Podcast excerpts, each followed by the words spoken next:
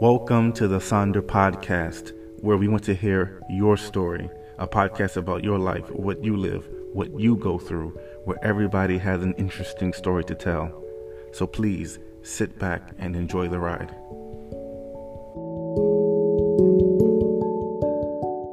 So welcome to the Sonder Podcast with Tolu Omoba. I have a good friend on the podcast with me today. Her name is Cierra, and I don't know your last name, actually. Yeah, it's actually Theriot. Theriot, my good friend, formerly known as Cierra Darden, now Cierra Theriot. Yeah. And we met a couple years ago when we both worked for a security company, and I was the comptroller, and you were the new receptionist. Yeah. Yeah. Ooh, and they were like, when I got there, they were like, "Hey, we got this new receptionist. She's like a model." Right. I was like, "All right, cool," And right. That was Cierra, Yeah. 6 feet. I will say that she did favor taller, slimmer. What's her name? Tyra Banks. Oh yeah. Tyra Banks. Yeah. But that's back in the day. I'm not going. But no. And we worked there for a couple of years. You left before I did. Then I left a couple of years later. Right. And then reconnecting to have you be a guest on our podcast to share your life and experience. I know. It's so crazy how everything works out. I never thought this would ever happen. Hey, things just happen. That's life. Right. That's the great part of life. Right. So, I guess I'm just going to open up by asking you to introduce yourself and talk about yourself and your background. All right. Well, first and foremost, I just want to say thank you so much for bringing me on here. I'm telling you, I did not see this coming, so I'm grateful. Well, I'm from Waldorf, Maryland. I grew up all throughout St. Mary's County and Waldorf, and I ended up moving to D.C., which really changed my whole perspective on life. Right. I always tell people, I'm a country girl at heart, but I have a DC mentality. DC does that. Yeah. It definitely shaped the way that I saw a lot of things. But I'm grateful to God. I actually ended up getting married, and I have a beautiful 4-year-old daughter, and she's great. She's a handful, but hey. She's great.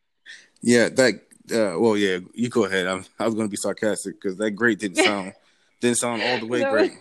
But no, I'm not going to go there though. Keep going. Right.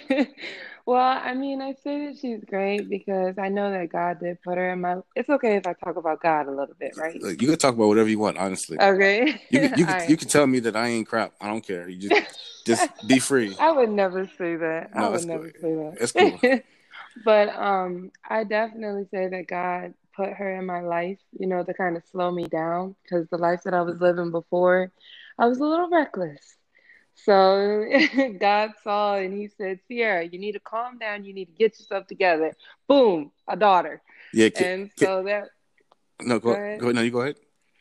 Yeah, so that really just slowed me down completely. Some of the stuff I used to do, I couldn't do anymore. So. I thank God for her. Kids do that. But yeah, they really do. And so, you already know I had attended Loyola University on a full basketball scholarship. Ended up getting into a little bit of trouble, got suspended from there, and was just hopping around trying to figure out my life, and exactly what I wanted to do, which I'm still not completely sure of. But, we're just going with the flow. Right now, I'm actually currently living in Waldorf, just taking care of my daughter and just working, whiwhich is still good enough to me, Hey, so. Well, you said you still haven't figured out life. I think the big surprise that adults don't tell young people is that no matter what age you are, you're still figuring out life.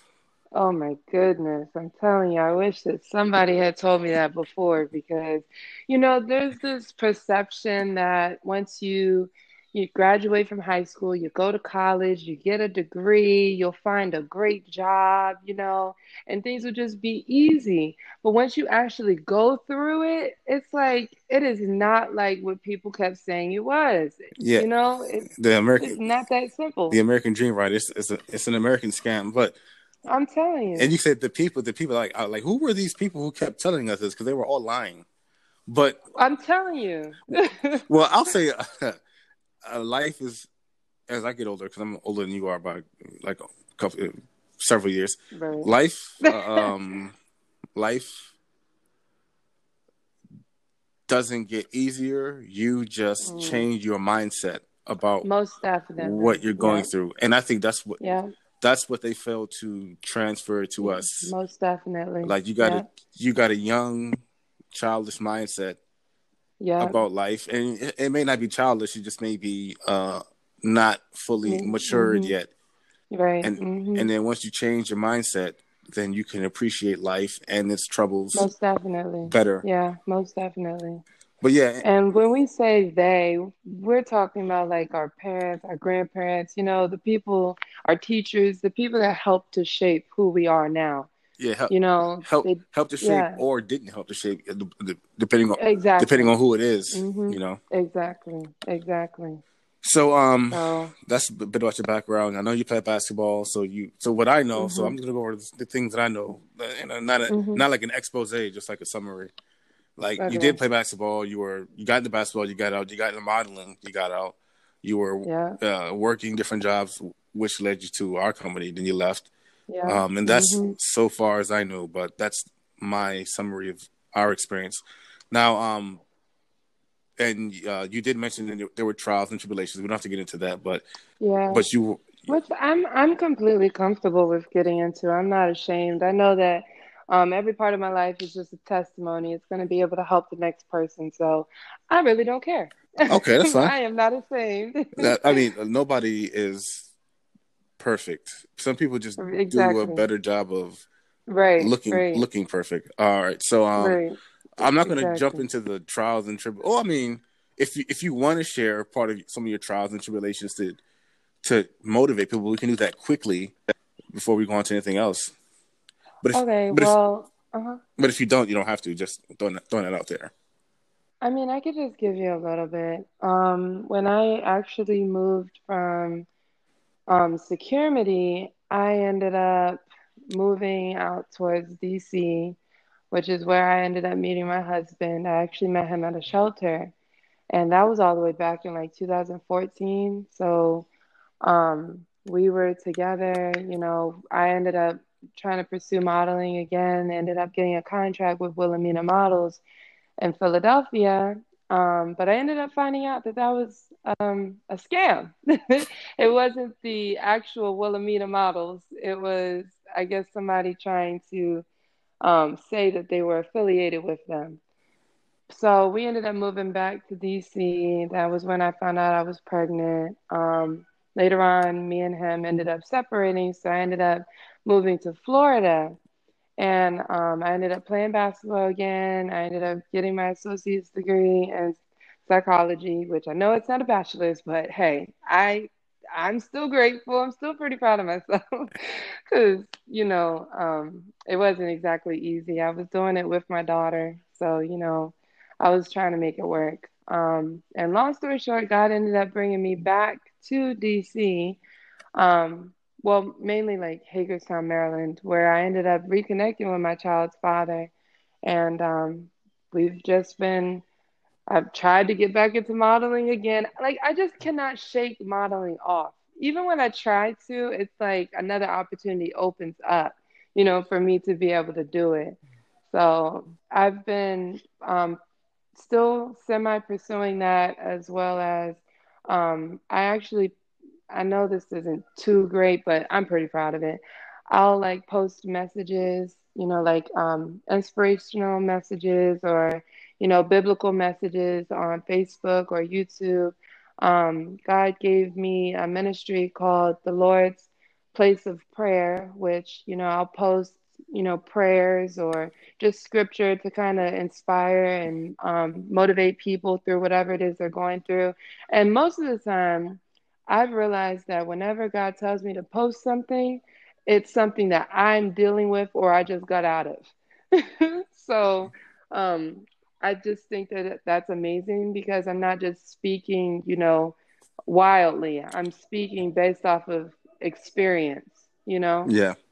Which is always help, you know, it always is helpful. And it's not, it's definitely not something bad, because I saw one of your posts on Facebook because we're friends, and I said, hey, maybe I should interview this young lady based on one of your, based on one of your posts. So that's going to move into my, is that a horse in the background I hear? Oh, I'm so sorry. That's my dog. Oh. I'm sorry. That's your dog sounds like a horse? No, I'm kidding. No. All right. Okay. Let's get, that's my bad. I'm going off topic. Okay. So, all right. So let's talk about you for a second. And I'm going to move on to other topics. So for you, what motivates you on a daily basis? What gives you motivation to get up and do what you do? I would actually say that God really motivates me.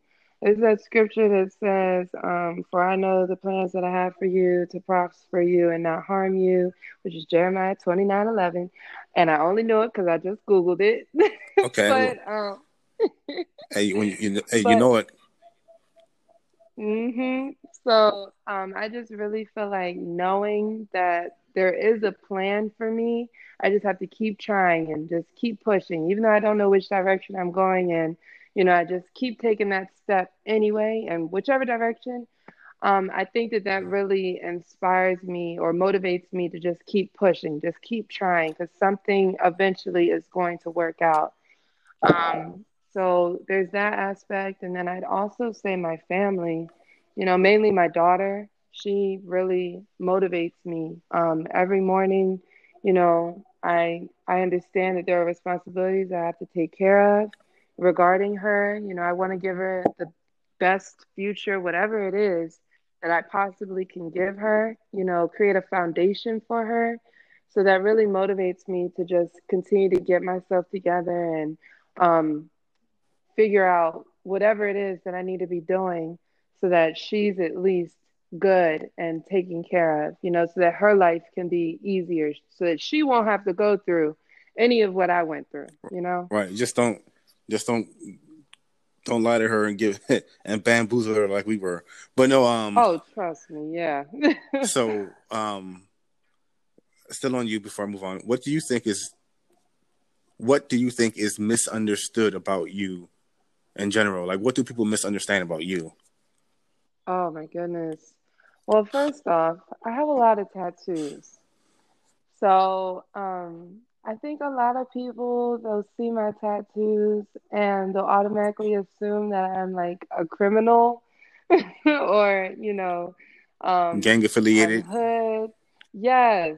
And I have to literally like open up my mouth and show them that I am educated, you know, I can speak properly. I haven't done a single inch of crime. I just like artwork. I like tattoos, you know, and I decided to put them all over my body.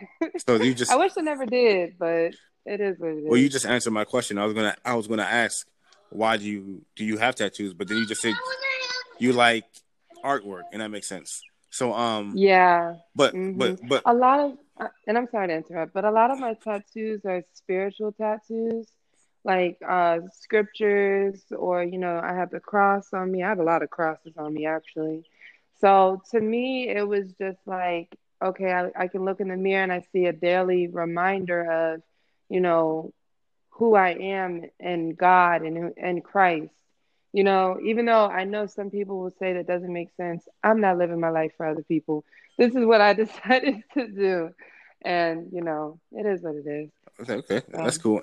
But to get back to your point about tattoos and people misunderstanding you or making assumptions mm-hmm. based on your tattoo, that's how I feel about my black skin sometimes.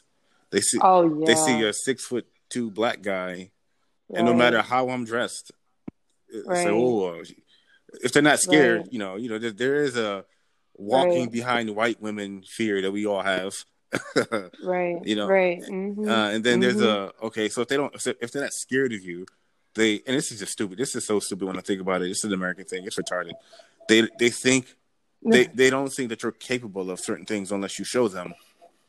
Oh my goodness! Yeah. Like you, they're not just going to assume that you're educated, you have a decent job, or you know how to do taxes, or right. they're going to assume like the worst of you, and then you have to prove the best.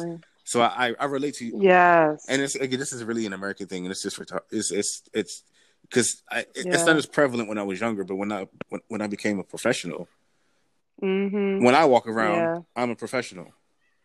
Right. But I had to realize when I walk around, they don't see the professional that I see. They see that's a black guy. But anyway, that's neither here or there.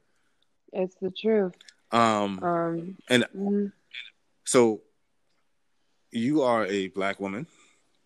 Right. And black women are, so let me just go off on a tangent and say, I think black women are very misunderstood to not just black people, but to Asian, Indian, which is in Asia, African and European and all that. And to my black men, if you ask a black man, truly, and I'm not, let's not talk about Hollywood or TV. Right. If you ask a black man, what is their ideal woman? They're going to describe to you some sort of black woman, right? Like physical features or shape or whatever.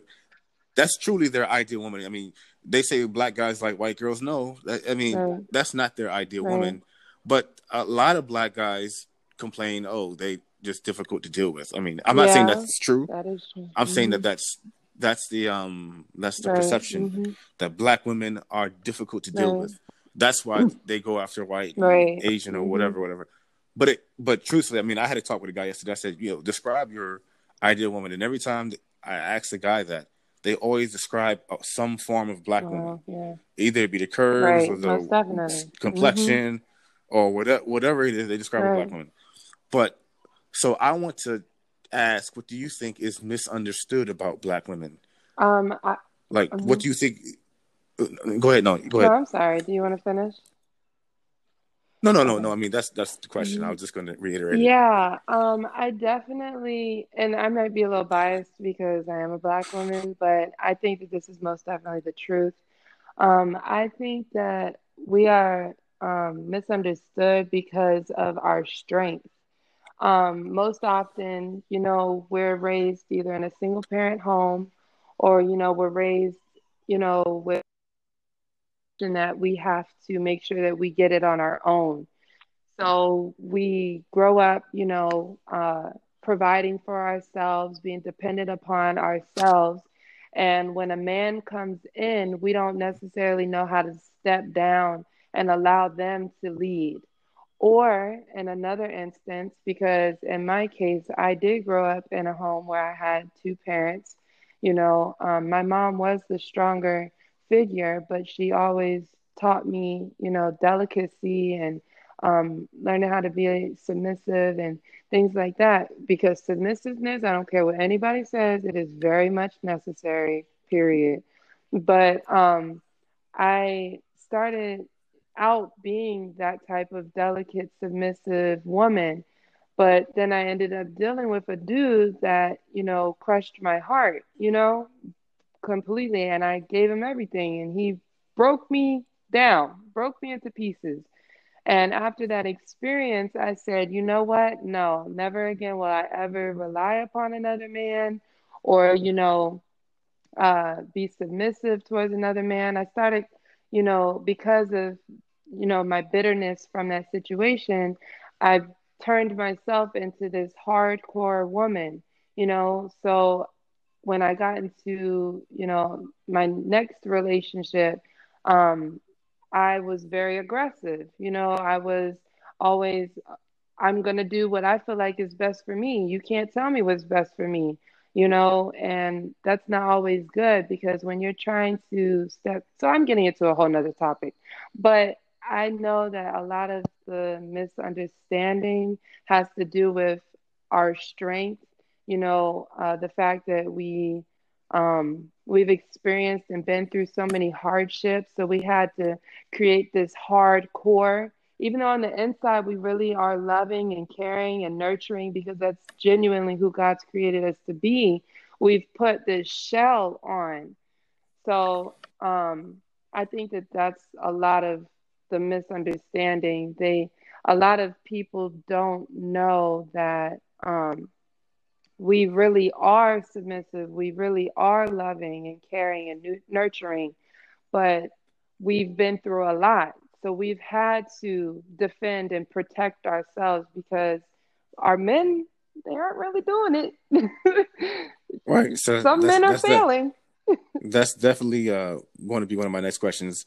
But mm-hmm. So did you, was that, if you don't mind me asking, you just mm-hmm. let me know, you don't have to answer, that relationship that broke you, was that during the time that I knew you? No, this actually happened after. I ended up trying to get back into school and I was going somewhere and, oh, you know what? Oh my goodness. Yes, that was actually before. Because I started working at security, what was it, like 2014? 2014, yeah. Yeah, so, this was actually before. So I got out of that relationship, and then I started working there. And so we got broken, Cierra. Yeah. you that's fine. Did. Yeah. I mean, truthfully, I understand. Look, a lot of dudes understand a lot of things about a lot of women. Mm-hmm. So most guys know that usually a girl who they're dating, who's difficult and who's flaky and who's, right. You know, out to say it in a more extreme way, but not necessarily bipolar in some situations. They come from bad situations, broken. But yeah. The mm-hmm. guys are like, well, we're not the ones who did it. Right. But, and we understand, but it's hard. It's really hard to break out of it. I get it because everybody, right. Truthfully, if you want my honest opinion, everybody in this country, if you're black, you are a candidate for mental health treatment. Yeah. I don't care who you are. If you're a black person in the United States of America, yeah, you definitely need therapy. Definitely. Yeah. Because because you really are a second-class citizen. It's not said publicly. It's not, but you're technically a second-class citizen. Yeah. But mm-hmm. and being a second-class citizen comes with things that you don't even know that you're insecure about, things that you don't even know that's wrong with you, things that you don't even know mm-hmm. is not normal. Right. But I don't want to get off. That's a whole nother podcast. I know. I'll have to come back for that one. Yeah, but that was actually a good answer to what's misunderstood about black women, because I just to add to what you say, mm-hmm. I understand too because all right, so you know I'm Nigerian American, but I grew up in America, right. But I know a lot of different cultures and I know different people behave differently, mm-hmm. and some people don't understand. A lot of people don't understand why black women behave the way they do, right? And I understand that, you know, a lot of these things are generational. Yes. You better preach on it. Yeah. You know, I mean, so mm-hmm. a lot of African American families' spirit has been broken generations ago.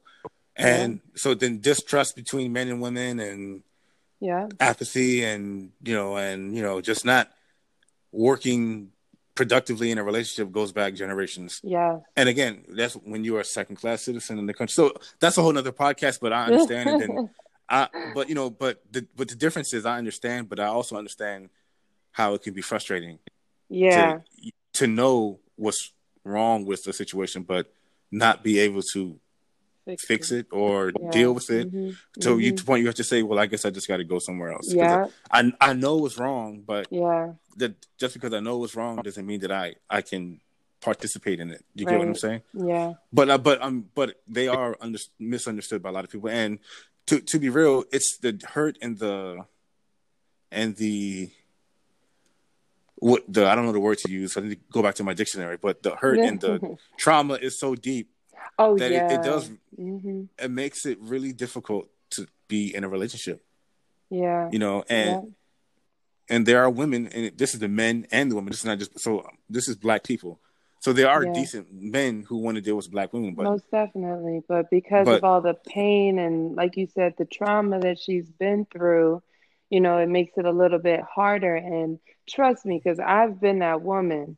And I literally had to get on my knees, fast and pray, you know, to start breaking some of these habits, you know, because they really can affect your relationship. And more than half of the time, it's not the man, you know, it is us needing, you know, us Black women or just women in general, you know, needing to step down. Go ahead. And to be honest with you, there have been women in my life that I've known for a long time that we were close. There's definitely interest there, but I didn't know how to tell them, like, I like you, but I see that you got issues, and I don't know how to tell you that this is why I can't pull that trigger.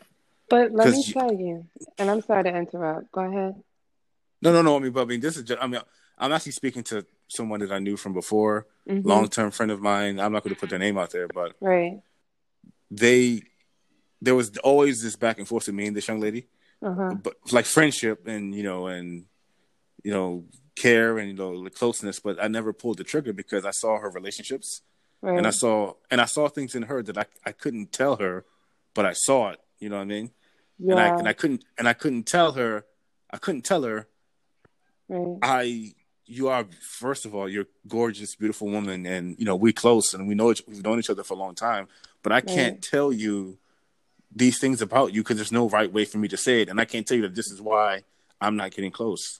Right. But what were you going to say? I would definitely suggest that if you ever had the opportunity, you should tell her anyway, because most often we don't know unless somebody does discuss it, or we will know, but we don't know how much it really affects another person or why we're even single. So I think that if you ever had the opportunity and you found a way to word it, you should definitely let her know, because it's, you know, at least she won't be able to go and say, well, I didn't know, because you did. You told her, you know? Yeah, you know, and that's definitely, I'm going to steal what you just said and tell that to my younger guys. Because I want them to do it before she moves on from you and gets with that dude. Right. You know what I'm saying? Yeah. That, you know, that dude that's troubled, that gets her pregnant, and now you don't want to date her because you don't want to deal with that dude. But that's a whole nother conversation. But so all my young dudes, if you out there and you know a girl like this, tell her now before she goes out and makes bad decisions. Yes. And if you lose, take the L on your chin, because you can always move on, right? Exactly. But at least tell her. It's very important. At least all right, so I think we're going to go an hour on this one, if that's okay with you, because we're already 30 minutes in. Okay.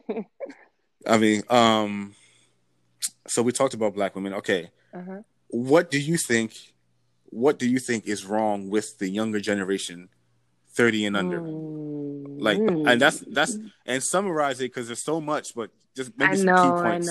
I got you. Okay, so first off, I do want to say that I do think our generation is, you know, one of the greatest generations, because we have so many great opportunities. You know, there's so many different ways to make money. We're so innovative, you know. So I do think that there is a lot of great things.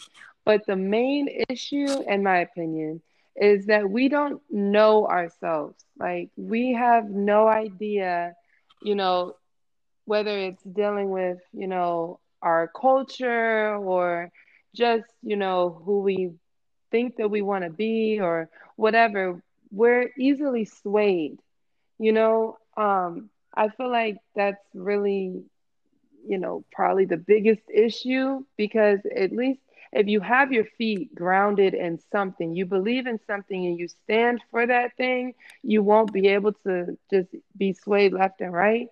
But these, okay, let me speak on my behalf as well. We don't know ourselves whatsoever. So I really feel like that is our biggest issue. Can I speak on that? I try not to speak from a place of, oh, I'm high or I'm low. But right. I we are a pop culture people. Mm-hmm. So wherever the tides flow in pop culture, we tend to follow. And and it's not me, but I'm including myself because I do consider myself a part of the population. Mm-hmm. I mean, we change our styles, based on whatever we see on TV. I mean, it's go ahead. I'm trying to walk on eggshells. You go ahead. I know. I think that it's a good thing, because we're willing to be open. I think that that's a great thing from that aspect, but from the aspect of like having some sort of foundation, I really don't think that it's always such a great thing. You know, what I'm trying to say is that there needs to be a set. There are no standards. I mean, look, exactly. So I keep going foundation. Back. Yeah. I keep going back to the generational. Yeah. I look at things differently from most people because, my family's from Africa, right? Right. So I see two different worlds. Right. And I see, different standards and different things.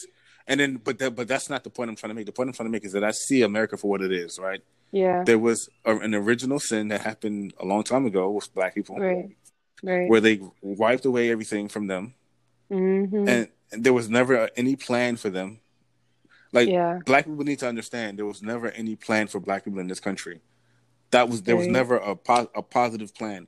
Then we got freedom, but then when we got freedom, it was not like, okay, you're free, come join us. Yeah, mm-hmm. It's like, we're going to section you off in different places. Right. Just don't make just leave us alone and don't make noise. Right. And we're going to keep all the good things for ourselves. Right. Then we had civil rights, which was good, but then civil rights made the people who hate us even more. Exactly. Mm-hmm. But the point I'm trying to make is that there was no foundation from there. Yeah, in my opinion. Again, this is my opinion. I'm not. Right, but I agree. I agree 1,000%. But I think that somebody has to take the stand and create some sort of foundation. And I know for our generation, it's kind of a mess. We got to figure it out. But I feel like the generations before at least could have took some sort of stand, and passed it down. But it wasn't. Go ahead. No, I'm. So we got to start having like Q words. So I don't keep cutting you off. But the generation before is just us, but older. Like we are the generation before. So whatever flaws they had, we have. So, I mean, we talk about the generations before, but they are us. They're no better than us. They're no worse than us. They are people just like we are. So our capacity to change it was their capacity to change it. And our capacity to not change it properly is the same capacity that they had to not change it properly. It's hard, and I think every time we took a stand, we were knocked down. Like civil rights leaders, groups, movements, every time we had a stand to do something, it was knocked down. Mm. My opinion, because I'm not going to get, I don't want to get, the CIA on my back. I'm not a conspiracy theorist, but I do feel like our progress is threatening to certain people. Times. I definitely agree. I agree completely. But unity. Go ahead. No, our unity is threatening too. But go ahead. I'm sorry. It's your floor. You got the floor. It definitely is. I also really think that we are starting to take greater stands. But in my opinion, I just feel like we're taking great stance in a direction that's not really beneficial. The wrong things. Okay, thank you. Yeah, thank you. I'm glad you said it. Look, I'm going to lay out my political platform real quick. Yes. I was a liberal Democrat for most of my life. Mm-hmm. Now that we're starting to get a little weird, I'm more of a moderate and a moderate. I want to say myself. I try not to. I tell people I'm not a liberal. I know. I'm not a Democrat or Republican. Keep it on the low. Yeah, I'm not a Democrat or Republican. I am whatever's right, whatever's exactly. Yeah. Mm-hmm. Right. So the stuff that we get, this is really because people on different sides. I don't hate anybody. Same. I just don't just I. So I'll leave it there. I'll leave that there. Okay.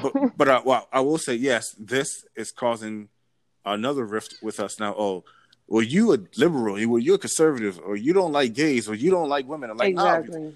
that we're fighting the wrong battles. Yeah, exactly. Stuff that is not building us up. Like, okay, you can believe whatever you want to believe in, but how is that in any way, you know, building us up and making us better? It's not. It's not really. Sorry. I'm sorry. It's not. I hate to say it, but it's true. Like, the first and foremost thing we need to, the main issue we need to fight is, all right, look, all right, I'm Tolu, you're Cierra. You, my sister, I don't hate you. You're a woman, I'm a man. I don't hate you. I'm not angry. I'm not angry at you. You shouldn't be angry at me. Yeah. You know, matter of fact, pouring into you and making you well is going to pour into me and make me well. Exactly. Right. And I'm just using you and me as an example, but any black person, any black man or woman on the street, I'm not so often with Dr. Umar or whatever. I'm just like, look, just as this is what I see. I can't walk to a person on the street and like, oh, this is fam, this is my brother, this is my sister. Right. Like, no, it's so much. You animosity can't be for no reason. If you're nice to somebody, it's every time you're nice to somebody, it's a negative. You have an ulterior motive. You have an ulterior motive, or or you're weak, or you're or you're thirsty, or you're. I mean, it's just like, no, this is a look. Let me stay focused on my questions. Okay. Yeah, let's move on because we're going too far off. Okay. All right. So, but you talked about men. So I asked about women. Mm-hmm. What do you think? What is your, and just be honest, I'm a guy. I'm not just tell the truth. I mean, my thing with life is like, I don't care if I'm going to die one day, I'm going to die knowing that I never held back and I just told people the truth. So tell me the truth. What do you think? What's the problem with guys nowadays? Men, what's the problem with them in your opinion? Jesus. I think that the main issue with men, and I know this ties back to what I said earlier, but they just don't know themselves. They're just so unsure, and they just want to follow the latest trends and, you know, whatever is going to be popular. Like, I feel like that's their main issue. Nobody's really, and I'm not going to say nobody, but a lot of men aren't really, you know, concerned with just figuring themselves out and being sure in what it is they want to believe in. So whatever it is their friends may be saying, you know, they'll try and follow that. Or whatever they see the rappers do, they'll try and follow that. Or which is retarded. That's retarded. Keep going. I'm telling you, but whatever they see Love and Hip Hop doing, they'll try and follow that.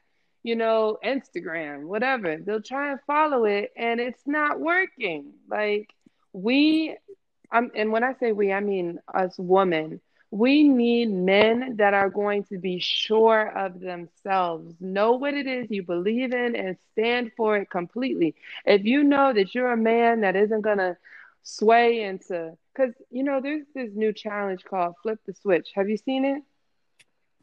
I'm all the way not hip, so on anything. Okay, well, let me tell you. So this new challenge is called Flip the Switch, and what they do is they'll go in like a bathroom or whatever, and it'll be a man and a woman, and they'll start dancing or whatever.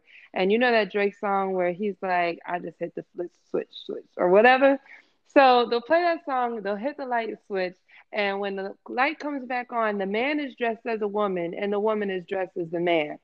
I'm like, come on now, man. I know it's supposed to be a joke, but that's a lot of the reason why so many women are stepping up and becoming more, let me say, manly. And I say it loosely, but they're becoming more manly because our men aren't doing it. You guys, not you guys, but no, I'm sorry. I'm not trying to include you into it. Look. Hey, I'm a host right now. I'm not a man or a woman per se right now. I'm just a voice, you know. Yeah, like they're not being firm in their manhood and what they believe in. And that's why we're stepping up, you know, becoming aggressive and manly because men are being so unsure of themselves. So we have to do it. So that, to me, is the main issue. Men are not being men. And when I say men, I mean taking care of the responsibilities being sure of themselves, standing firm, having a foundation. That is what a true man is to me, in my opinion. You're sure of yourself. You have a firm foundation. I know I'm blabbering, so go ahead. No, I'm glad you said to me, because a lot of guys don't like it that a lot of women say that this is what a man is, right? Right. But you said this is what a man is to me. Yeah. Which you made it personal to you, so I appreciate that. Yeah. But let me speak on that a little bit. Let me defend or try to defend some of the men.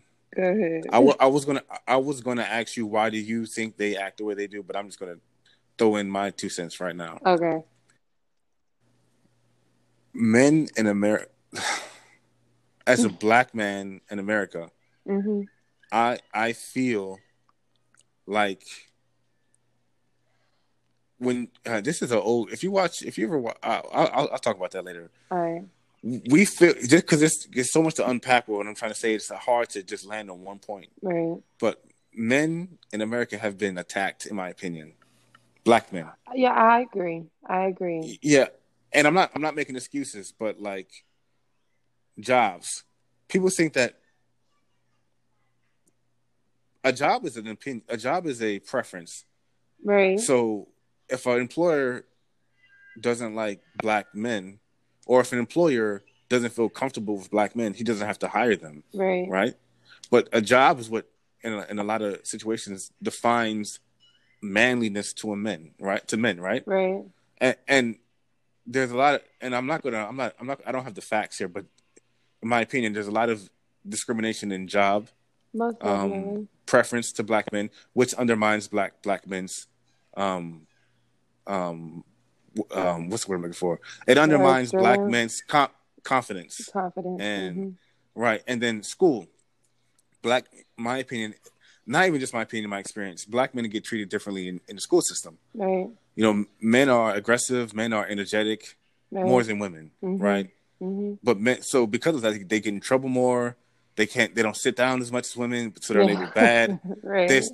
They're suspended. Right. So they're labeled bad at a young age. Right. Mm-hmm. So imagine what that is to a man in his adulthood if you're labeled bad from a young age. Right. So right now you are just attached to all the bad things, and then black men aren't valued for their mind. They're valued for their ability, mm-hmm. like athletic ability. So right. growing up, you're more pressured to play sports than you are to be a doctor or a lawyer, right. or you know. So you're indirectly pressured to be. Even me, my parents are different because they're African, so they beat the education into me. Yeah, right. But mm-hmm. but I literally mean beat. But they but schools, friends, neighborhoods, white people.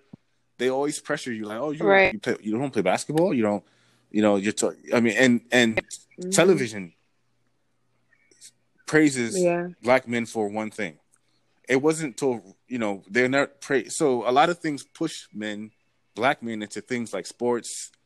They get in trouble. Right. They get labeled a criminal. And then being profiled all the time. You see a group of black men, black kids on the street. You know, they could be all engineering students, but people are scared of them because they're wearing jeans. They're wearing, you know, police treat them differently. Well, people don't. I mean, there's a lot of attacks on black men in this country, in my opinion, right? And then let's go back to the generationally. They're not raised the same as a lot of black men, in my opinion, weren't raised like I was raised, right? Because there are a lot of single mothers, there's a long history of brokenness in black men. Black men, in my opinion, and this is my opinion, they're broken people. That's why, and you could tell a broken person by what you define, and people who just go with any direction. People who just go in any direction, mm-hmm. that's a broken person. Because, mm-hmm. you know, black men are broken people. You know, I'm a rapper, so they mm-hmm. follow rappers. They just try to sleep with a lot of women. But black dudes are softer in reality. They definitely are. They're soft. Because I didn't realize that till I got older. Like, yo, I didn't realize it till I got married. Even these dudes. Yeah, this man, he's like a. I always call him a teddy bear. That's what it is.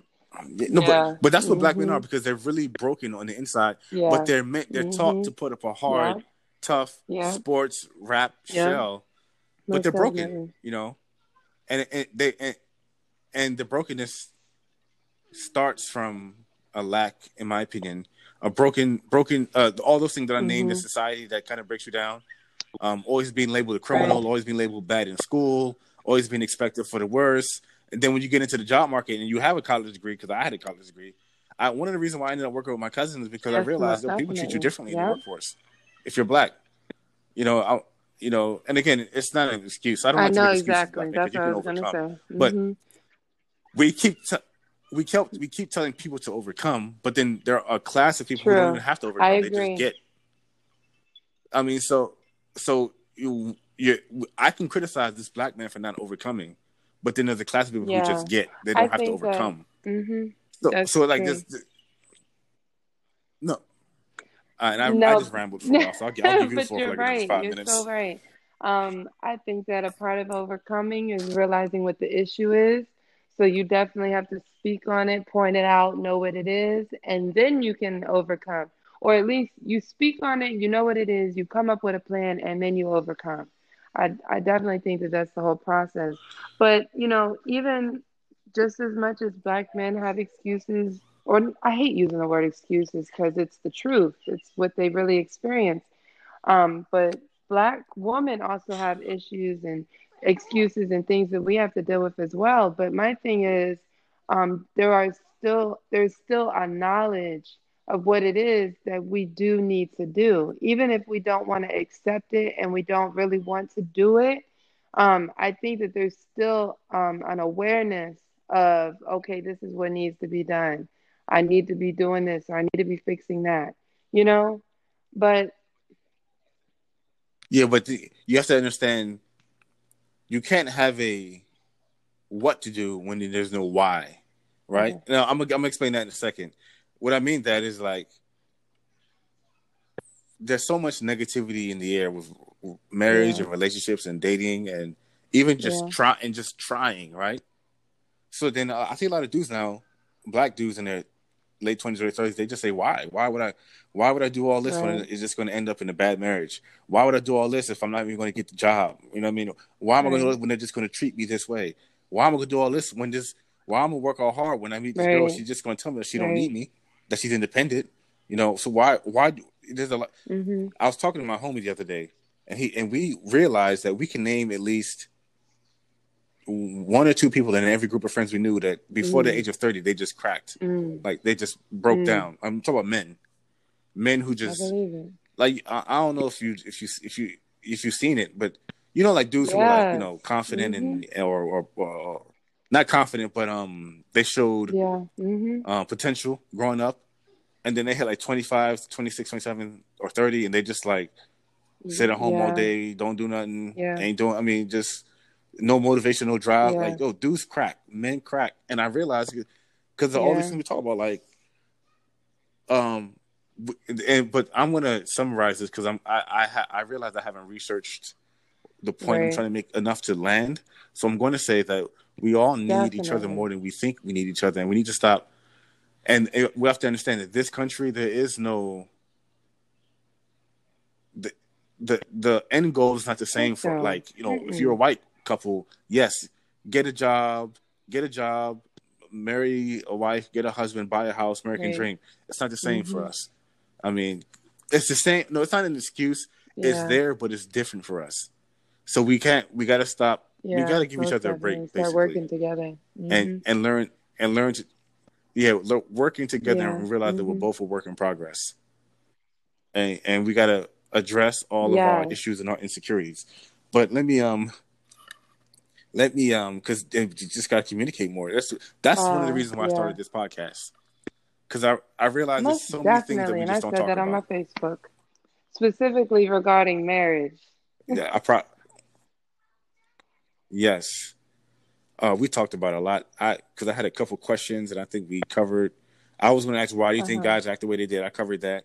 I was going to ask, do you think women play a role in some of the problems, and if so, what roles do they play? But we talked about some of that a little bit. But in your opinion, that's we almost an hour here. Give me one more. Like, wait a minute. All right. Okay, let me think. Okay, so Okay. No, I mean, I have a couple more questions, so I don't want to harp on one. I'll ask this. Do you think women play a role in some of the problems of Black men and how they are? And if you do think that, what are those roles that they play in those problems? I think that we put a lot of pressure on our men when they already have a lot of pressure. And we do it. We don't even know that we're doing it more than half the time.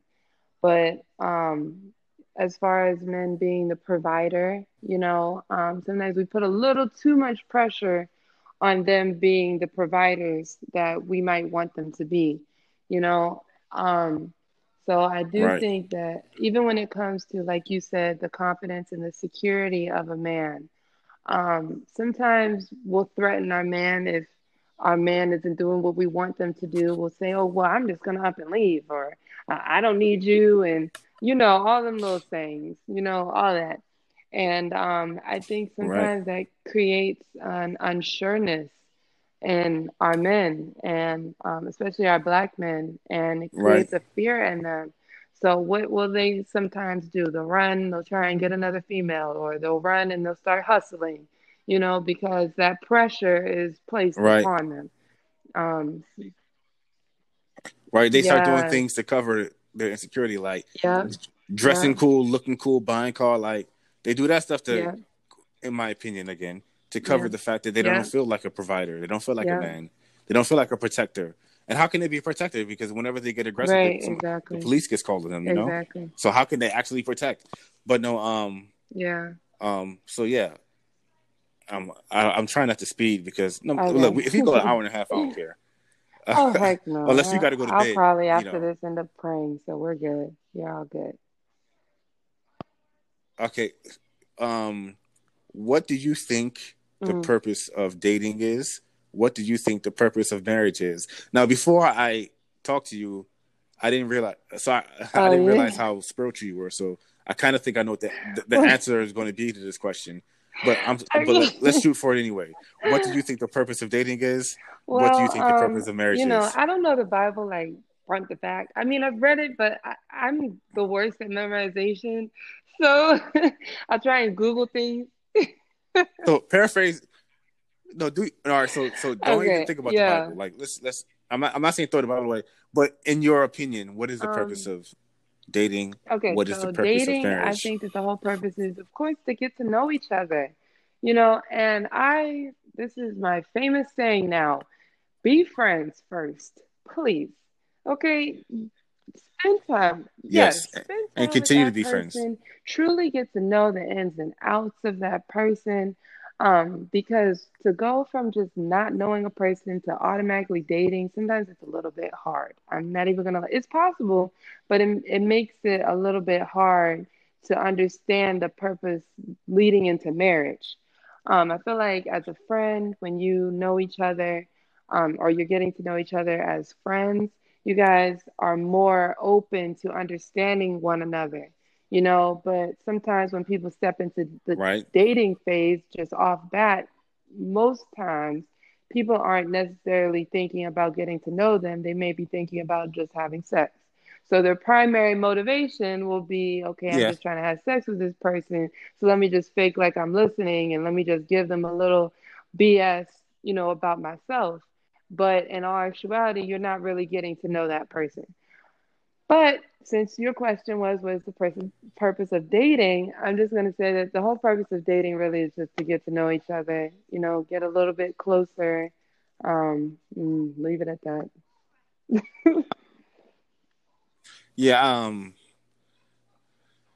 So you touched on something important. Like, so my opinion, I see a lot of... So first of all, I know a lot of guys who are just afraid of marriage, period, because of the fail rate, and not even the fail rate. Let's cut the because of the married people they know, the married people that they know, who are miserable, not even divorced yet, who are just not happy, and then the ones who they know who are divorced, and I think that people have the wrong expectation. And I'm sorry to interrupt, but can I? And I didn't get to answer what is the purpose of marriage. So, because I know you're about to go into it, so I have to say this first. Okay, so I just know the purpose of marriage, of course, in Genesis, it has that whole purpose there. But I also know that it's to create a oneness. You was talking about, you know, us being a team and working together and things like that. That is the purpose of marriage. You're a team, and you might not always love your teammate, but you have that same purpose within that team. You understand what I'm saying? So, like, I played basketball, and our team, our main purpose was to win or to make it to the championship. And a marriage, that is how it is. Right. Our main purpose is to help one another get further in whatever it is that we're supposed to be getting into. We're a team. And I feel like a lot of marriages fail because they forget that main purpose. They base it off of love and only love, forgetting that sometimes love, because we're human, sometimes love fails. You know, I know there's that whole scripture of love never fails and all of that. No, no ma'am, no ham, no cheese. It fails sometimes. Love exits the building. But when you have that foundation of, okay, we're both trying to get to whatever it is, let's work together. You're my friend. You know, you're my friend first. And I'm saying this based off of experience because I've been in my marriage, you know, and I've been ready to skip town and get up out of there. But God reminded me that of our purpose. And that was, you know, two is better than one. Yeah, you can make it by yourself. But when you have that teammate, you can make it much farther. So, yeah.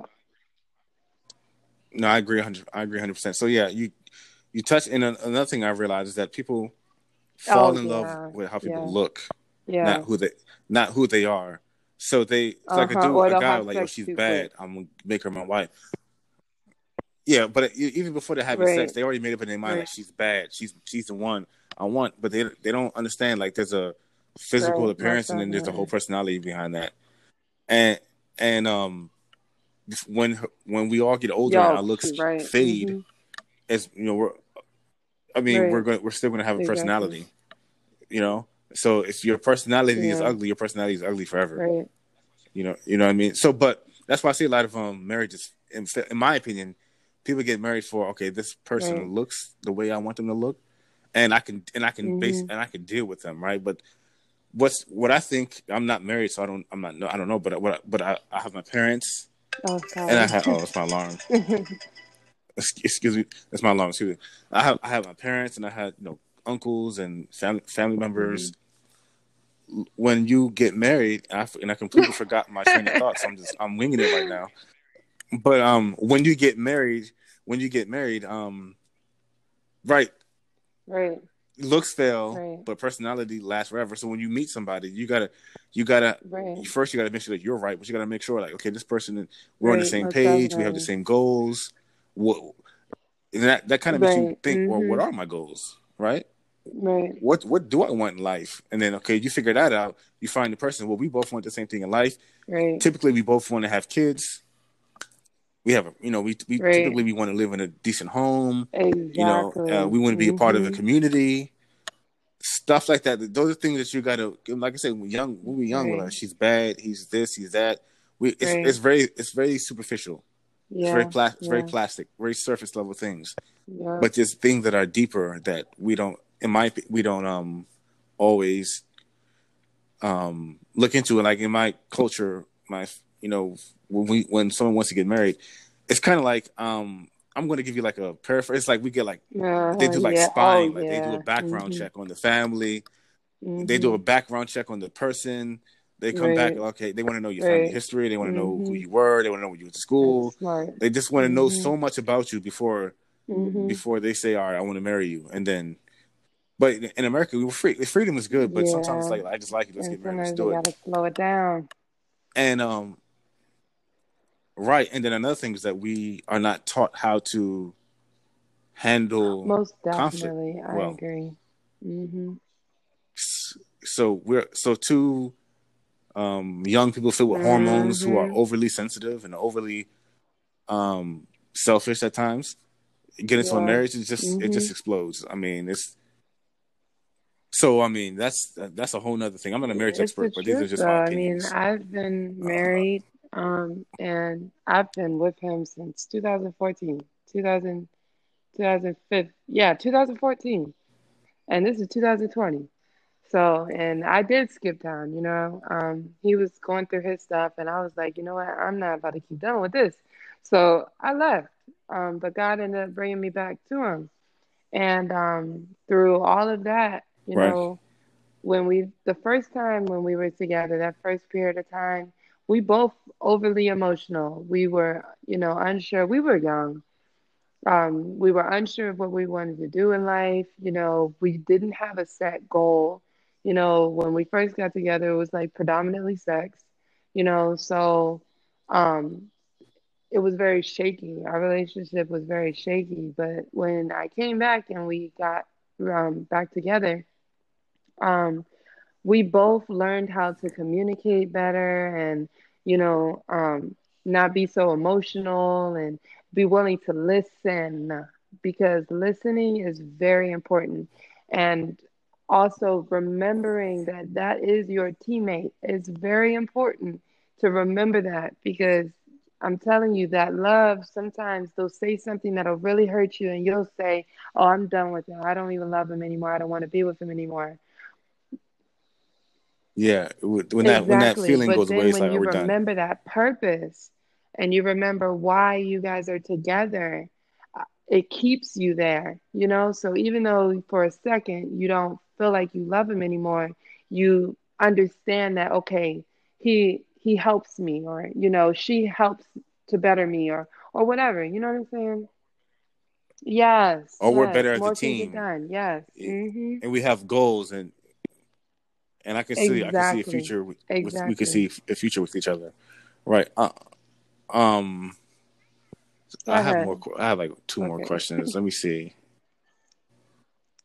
I mean, we could talk about that forever, but I want to kind of move on. What would be your ideal life?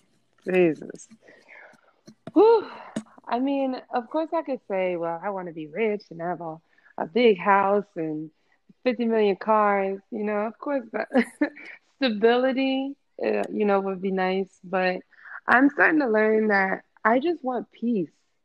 Like my ideal life is just having peace, you know, and no matter what happens, no matter what, you know, gets thrown at me, I'm still at peace in my mind and at peace in my body.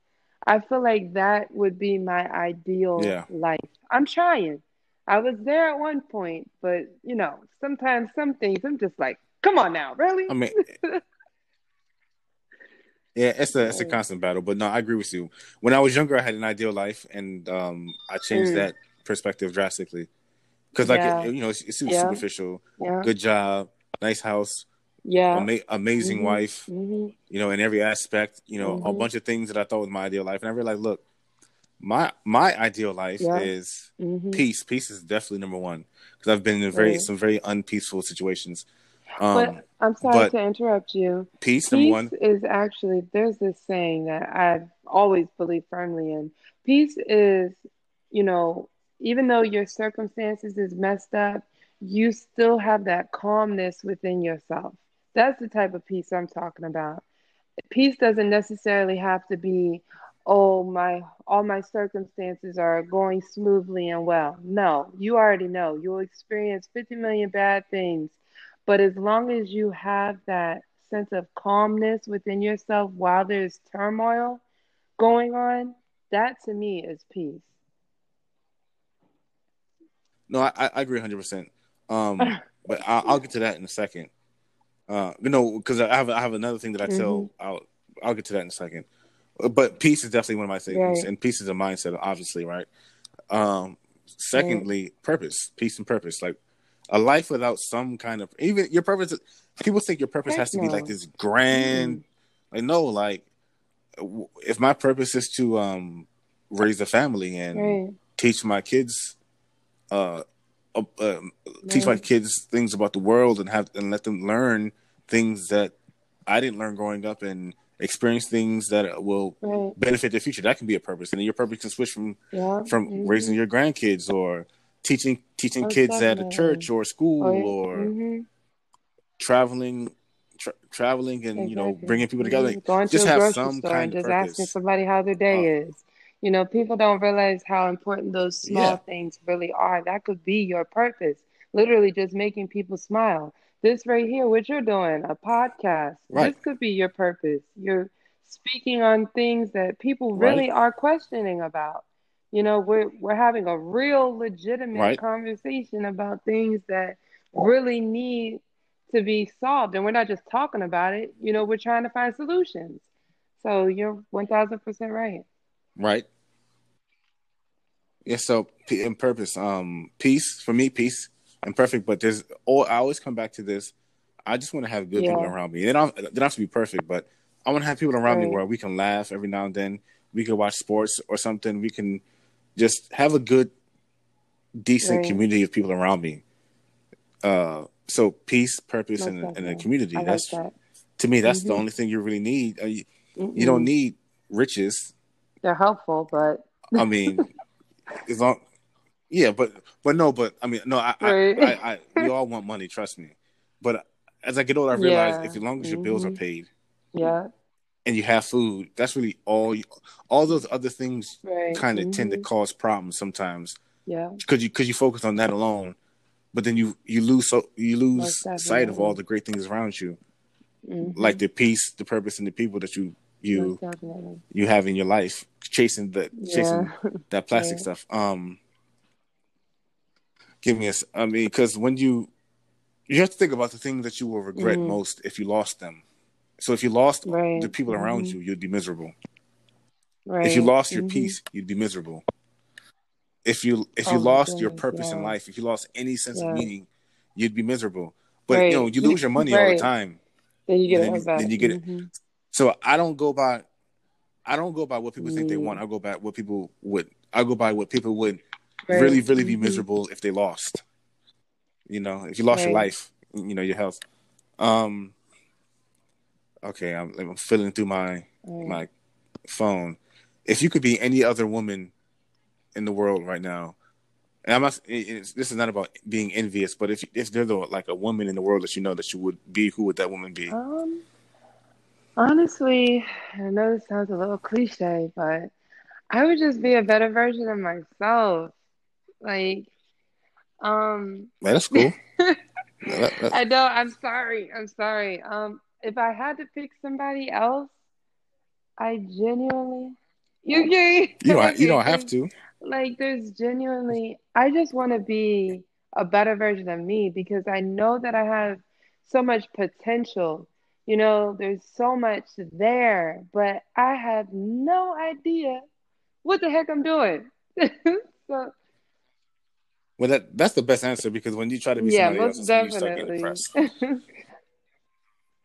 Right, but that was a good answer. That was cool. I've run out of my questions, so I don't know if you got anything else you wanted to throw out there. Let me think. I'm so happy that we've had this conversation. I've always had so many opinions about things, but I've tucked them in a box because I didn't want to be too controversial. You know, but God works everything out, and here I am popping out the box.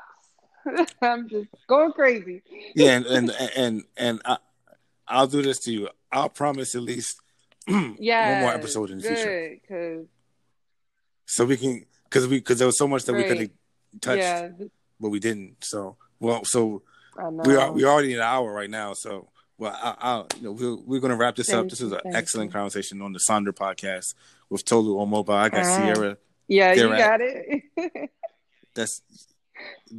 got it. The girl that we used to call Little Tyra Banks at the office. Now they just call me Beyonce. I will say that. But she was also the girl that she would tell me I just punched this guy in the face. I was like, all right, So there's a lot of sides of this woman that I know that. I'm like, all right, yeah. Yeah, no, I thought she was joking, but she wasn't. So, yeah. Thank you for having me. I appreciate it. No worries. Thanks for hopping on. It was a great conversation. And everybody out there, everybody who's listening, I thank you for listening. Hopefully, we you learned something, or you were entertained, or you were, something positive came out of it. And have a good day or good night.